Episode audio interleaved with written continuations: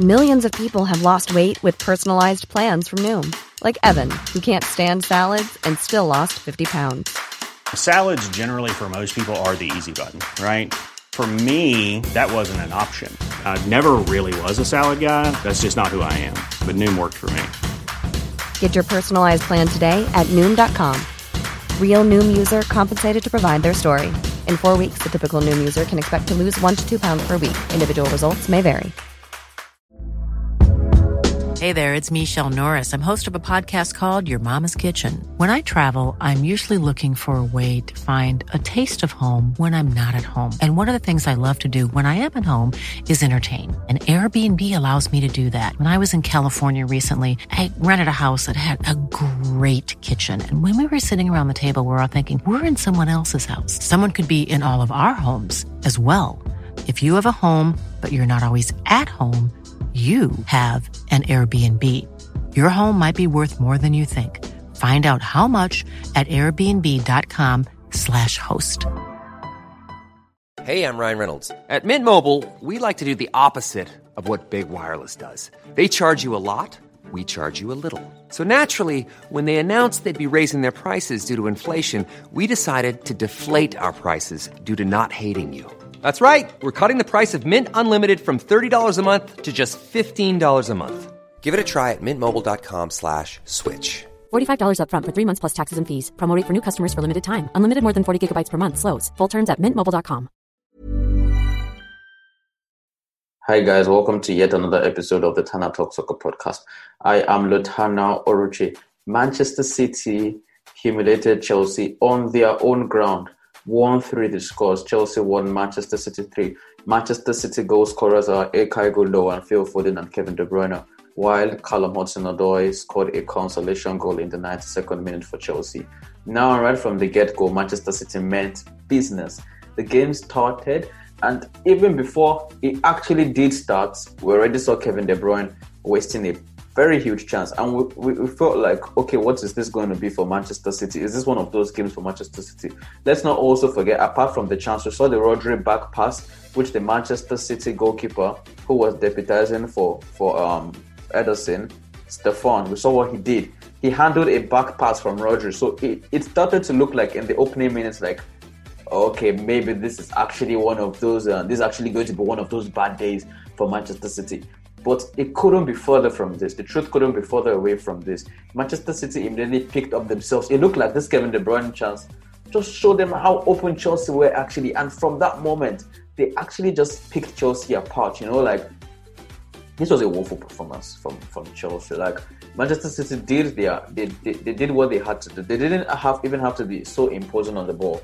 Like they they weren't like to be honest, they just put on the burners for like 30 odd minutes, and apart from that, they, they played it cool. Like this was a pretty easy game for them, actually. They let Chelsea have most of the ball, and they actually pressed them at will, and they were just comfortable, you know, like no one did. It wasn't one of those performances where you saw Bernardo Silva running and breaking all the kilometer records and stuff like that. Like that amount of work wasn't needed. This game was actually pretty simple because Chelsea made it so for them they had a bad start, but they, like we saw a lot of moments, you know, where it felt like oh Manchester City were looking shaky, and this may lead to something bad or something, or like we felt okay, this is something good for Chelsea, but none of that materialized at all. And it just it, the opposite happened, you know. As I said, it was too simple. Um, after that, De Bruyne missed. Manchester City didn't waste time. You saw the quick one twos, everything, and Ilkay Gundogan coming into this game with four man he, he he just loves this kind of finish. You know, taking the ball on on on his back to go and uh, whipping it across the defender. And although Mendy got his hand to it, but um, it was uh, it was a pretty solid finish with a lot of um, force behind it and a lot of speed. So like he couldn't push it away. But he, he, he just got the hand to it, but he still got in. Manchester City, that was a fantastic lead. And in less than four minutes, Phil Foden doubled the lead. Kevin De Bruyne with the assist. This time around, Phil beat Mendy at his near post. Well, technically in football, when you beat a keeper at his near post, it's like poor goalkeeping. You know, like this is the this is the cliche. But but this time around, I'm not going to uh, I'm not going to really uh, focus on Mendy in this goal because I feel even sometimes at your near post, there's little to nothing you can do depending on how close the player is and how fast the play happens. And and this was pretty close. And since the cross from De Bruyne to the pass from De Bruyne to Foden was really fierce, it was really fierce with a lot of force. So like Foden just had to shape his legs, and it just like it just whisked past Mendy at the at the near post. Fantastic finish again, and of course Kevin De Bruyne had to get in on the act. Fantastic counter attack on the 34th minute. Raheem Sterling took the ball from his own half right to right to the Chelsea goal, and he wasted some time. He tried to hesitate, looked for passing options, faked some shots, did well. Then when he finally struck the ball, he actually came off the post and fell to Kevin De Bruyne and Kevin De Bruyne slotted it home from close range. Now there may be something you might not have noticed, but I want to I want to bring to your attention. The touch from Kevin De Bruyne to kill the ball before taking it in his stride and side footing it into the net was pure class. Pure class because Raheem Sterling placed the ball off the post and like the ball was pretty fast and he killed it both one touch and just tapped it into the post. So that's something that actually got me, you know. Like of course it was a pretty simple ball, but but these things may go unnoticed and I would love to always bring it to your attention. So moving on from this, uh, this is basically just like a summary of how the game went. As I said, I've told you the goal the, nature of the goals. Um, Callum Hudson-Odoi's goal. Um, okay, let me explain this. It was just a combination between two substitutes. Um, Kai Havertz getting an assist and Hudson-Odoi getting on the end of it. Callum, um, um, Kai Havertz whipping a fantastic uh, ball across Manchester City's box and Callum Hudson-Odoi using his pace and tapping it in uh, at the far post. Okay, now down to the play. I think Chelsea entered this game with the wrong mindset.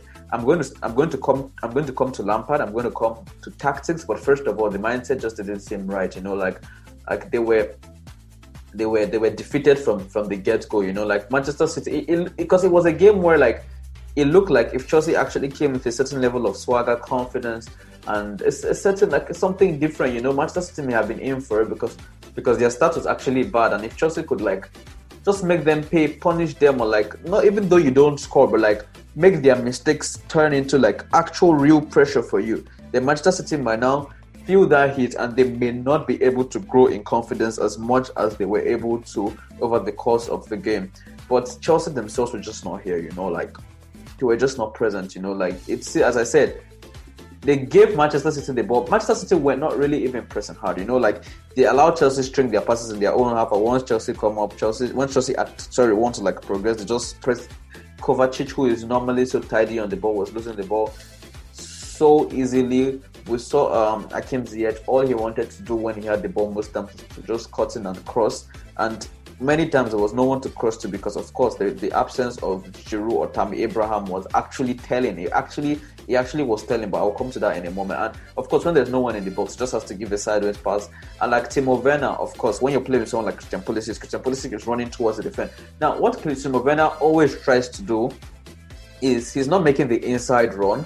He's actually making like a run diagonal to Pulisic, and it's kind of hard for him to give him that, you know. So it's either you make the inside runs okay, like try to go to behind the defense, or you actually act as a wall, which is you pin against the defenders and you give Christian Pulisic a platform to play off, kind of what you see strikers like Giroud or Karim Benzema or Dzeko, all these guys do so well. So like because of this, there was like the front three was totally not was important very. Uh, we had the likes of N'Golo Kante and Kovacic being so careless with the ball, and especially Kovacic. This was unlike him, you know, like they were being so careless with the ball and not uh, able to, just to, not able to retain it, not able to, giving it away too cheaply. Like so, so basically, uh, like I'm going to come to Frank, Lampard in a bit, and I'm going to give my opinion on what I think, and I'm going to give my opinion on, on like if I think he got it right or he got it wrong, or like where exactly things had to be changed or whatever.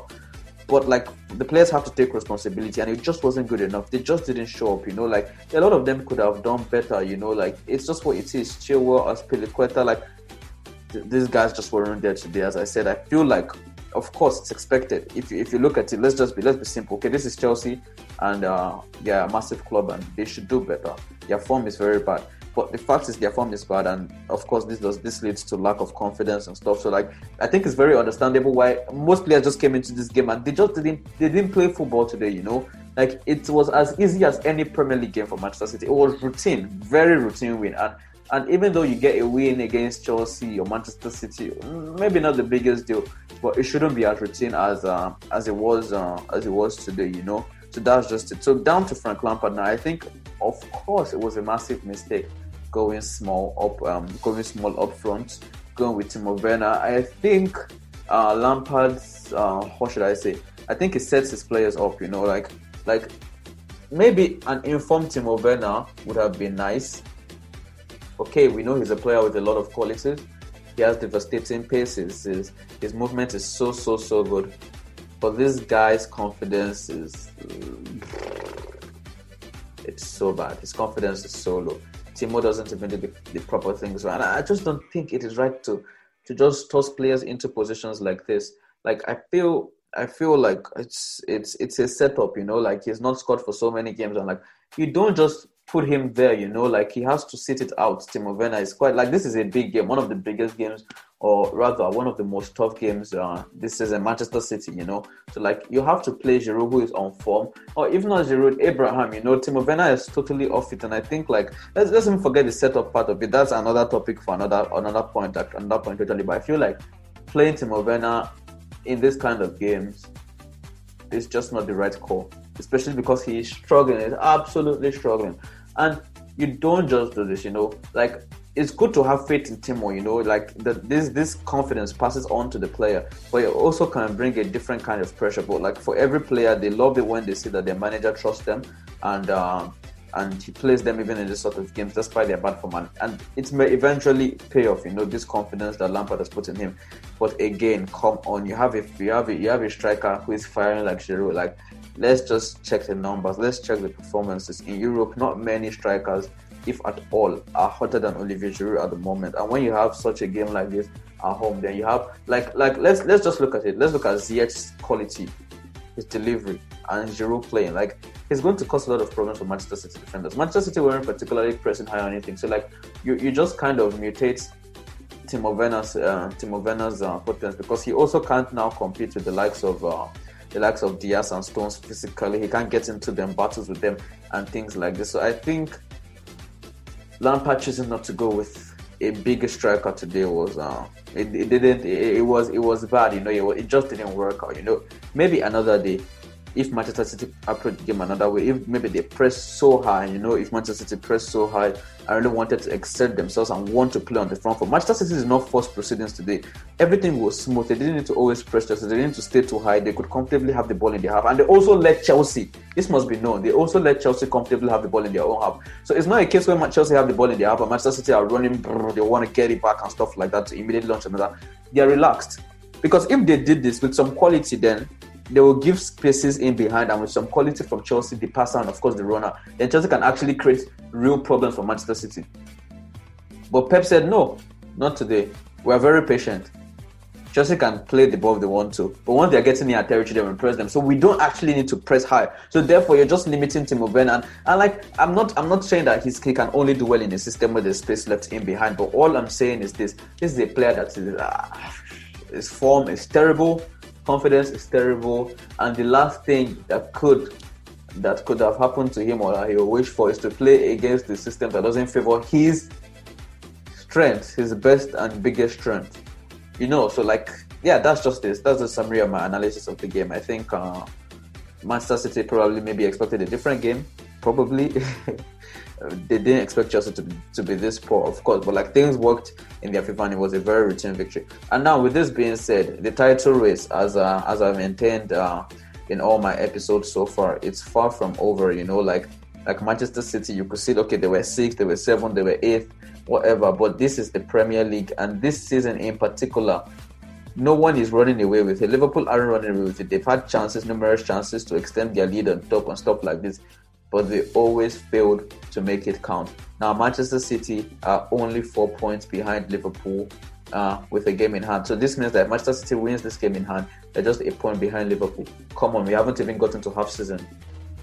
It is on. It is on, on, on. Same with Tottenham, Leicester City as well. Like everyone, it is on. So, and, and I think this is the making of a very, very good title race. And now, to conclude this podcast, for Chelsea and Frank Lampard, uh, Lampard out is all over, like my WhatsApp, my Twitter, everywhere. Everyone is talking about it. Well, I'm not a Chelsea fan, so like, uh, I guess, uh, like I have no emotions attached to Chelsea winning or Chelsea losing, so I can't be hurt by by Lampard making wrong or right choices.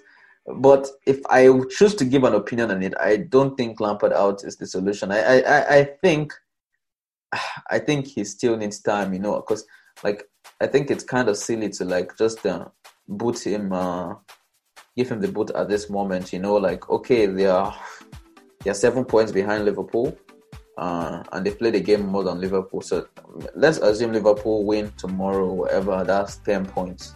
The ten points behind Liverpool, not yet half season gone. I tell you, like it's too. It's apart from a team like Sheffield, who who have not managed a win so far in the campaign. I I don't think anyone or West Brom as well are in a pretty bad situation. Fulham are also in a bad situation, but at the same time, they have two games uh, they have they've played two games less than Brighton, and Brighton sit only three points ahead of them. So like you see, Burnley, it's like I feel like every other club apart from West Brom and Sheffield, they feel I feel like it can end in any way. Look at Wolves. Wolves sit 13th, okay, but they are only four points off the top six. Yeah, about four points. Wolves are 22 points, Everton 29 points. Okay, this is not four. This is seven points. Seven points off the top six. So like it's it's uh it's not done yet. And I'm not I'm not telling you trust in Lampard, trust in the process. To be honest, he's had periods where his team has looked very well, they've played very well, they've played it with utter confidence, and they've also had spells where they've looked clueless, they've not done the basics right, they're just not playing well, they're just not creating enough, players are not giving those performances. And it's a bit of here and there. This is second season chat. I'm I'm still I'm, he's not what what I know is he's not bad. He's not bad. But Chelsea Football Club sentiment aside, they're like Chelsea Football Club and they're like standards that have to be maintained and stuff like that. And I don't know if Lampard is the man to take you there. I can't tell you I'm 100% convinced that he's the man to take you there. I, I don't know this. But what I know he's not bad. He's clearly proven to me that he's not bad. He's all right. He's good. Like, he's not bad at all. I know this. Uh, but of course, that's not Chelsea. That's not Chelsea standard. They're not looking for it's not bad. They're looking for someone who will compete for the Premier League, who will win the Premier League, who can win the Champions League, because this is the level they want to compete at. And I think for now they just have to wait. I think they can only make a decision when it's very clear that uh, this guy is is no good. For now, well, knowing Chelsea Football Club, knowing Roman Abramovich, knowing how he runs things, knowing how he has always done things, well, if Frank Lampard keeps losing, then clearly his days at the bridge are numbered. Once more, I am Lutana Oroche. Thank you for listening. Please do not forget to share if you like this episode. Subscribe. We are on all major podcasting platforms. And of course, like just share the word, the gospel, the good stuff. Tana Talk Soccer Podcast. Thank you very much. Have a lovely week. Bye. The Tana Talk Soccer Podcast, the number one. Planning for your next trip? Elevate your travel style with Quince. Quince has all the jet setting essentials you'll want for your next getaway, like European linen, premium luggage options, buttery soft Italian leather bags, and so much more. And it's all priced at 50 to 80% less than similar brands. Plus, Quince only works with factories that use safe and ethical manufacturing practices. Pack your bags with high-quality essentials you'll be wearing for vacations to come with Quince. Go to quince.com slash trip for free shipping and 365-day returns. Hi, I'm Daniel, founder of Pretty Litter. Cats and cat owners deserve better than any old-fashioned litter. That's why I teamed up with scientists and veterinarians to create Pretty Litter. Its innovative crystal formula has superior odor control and weighs up to 80% less than clay litter. Pretty Litter even monitors health by changing colors to help detect early signs of potential illness. It's the world's smartest kitty litter. Go to prettylitter.com and use code ACAST for 20% off your first order and a free cat toy. Terms and conditions apply. See site for details. Mom deserves the best, and there's no better place to shop for Mother's Day than Whole Foods Market. They're your destination for unbeatable savings, from premium gifts to show-stopping flowers and irresistible desserts. Start by saving 33% with Prime on all body care and candles. Then get a 15-stem bunch of tulips for just $9.99 each with Prime. Round out Mom's menu with festive rosé, irresistible berry chantilly cake, and more special treats. Come celebrate Mother's Day at Whole Foods Market.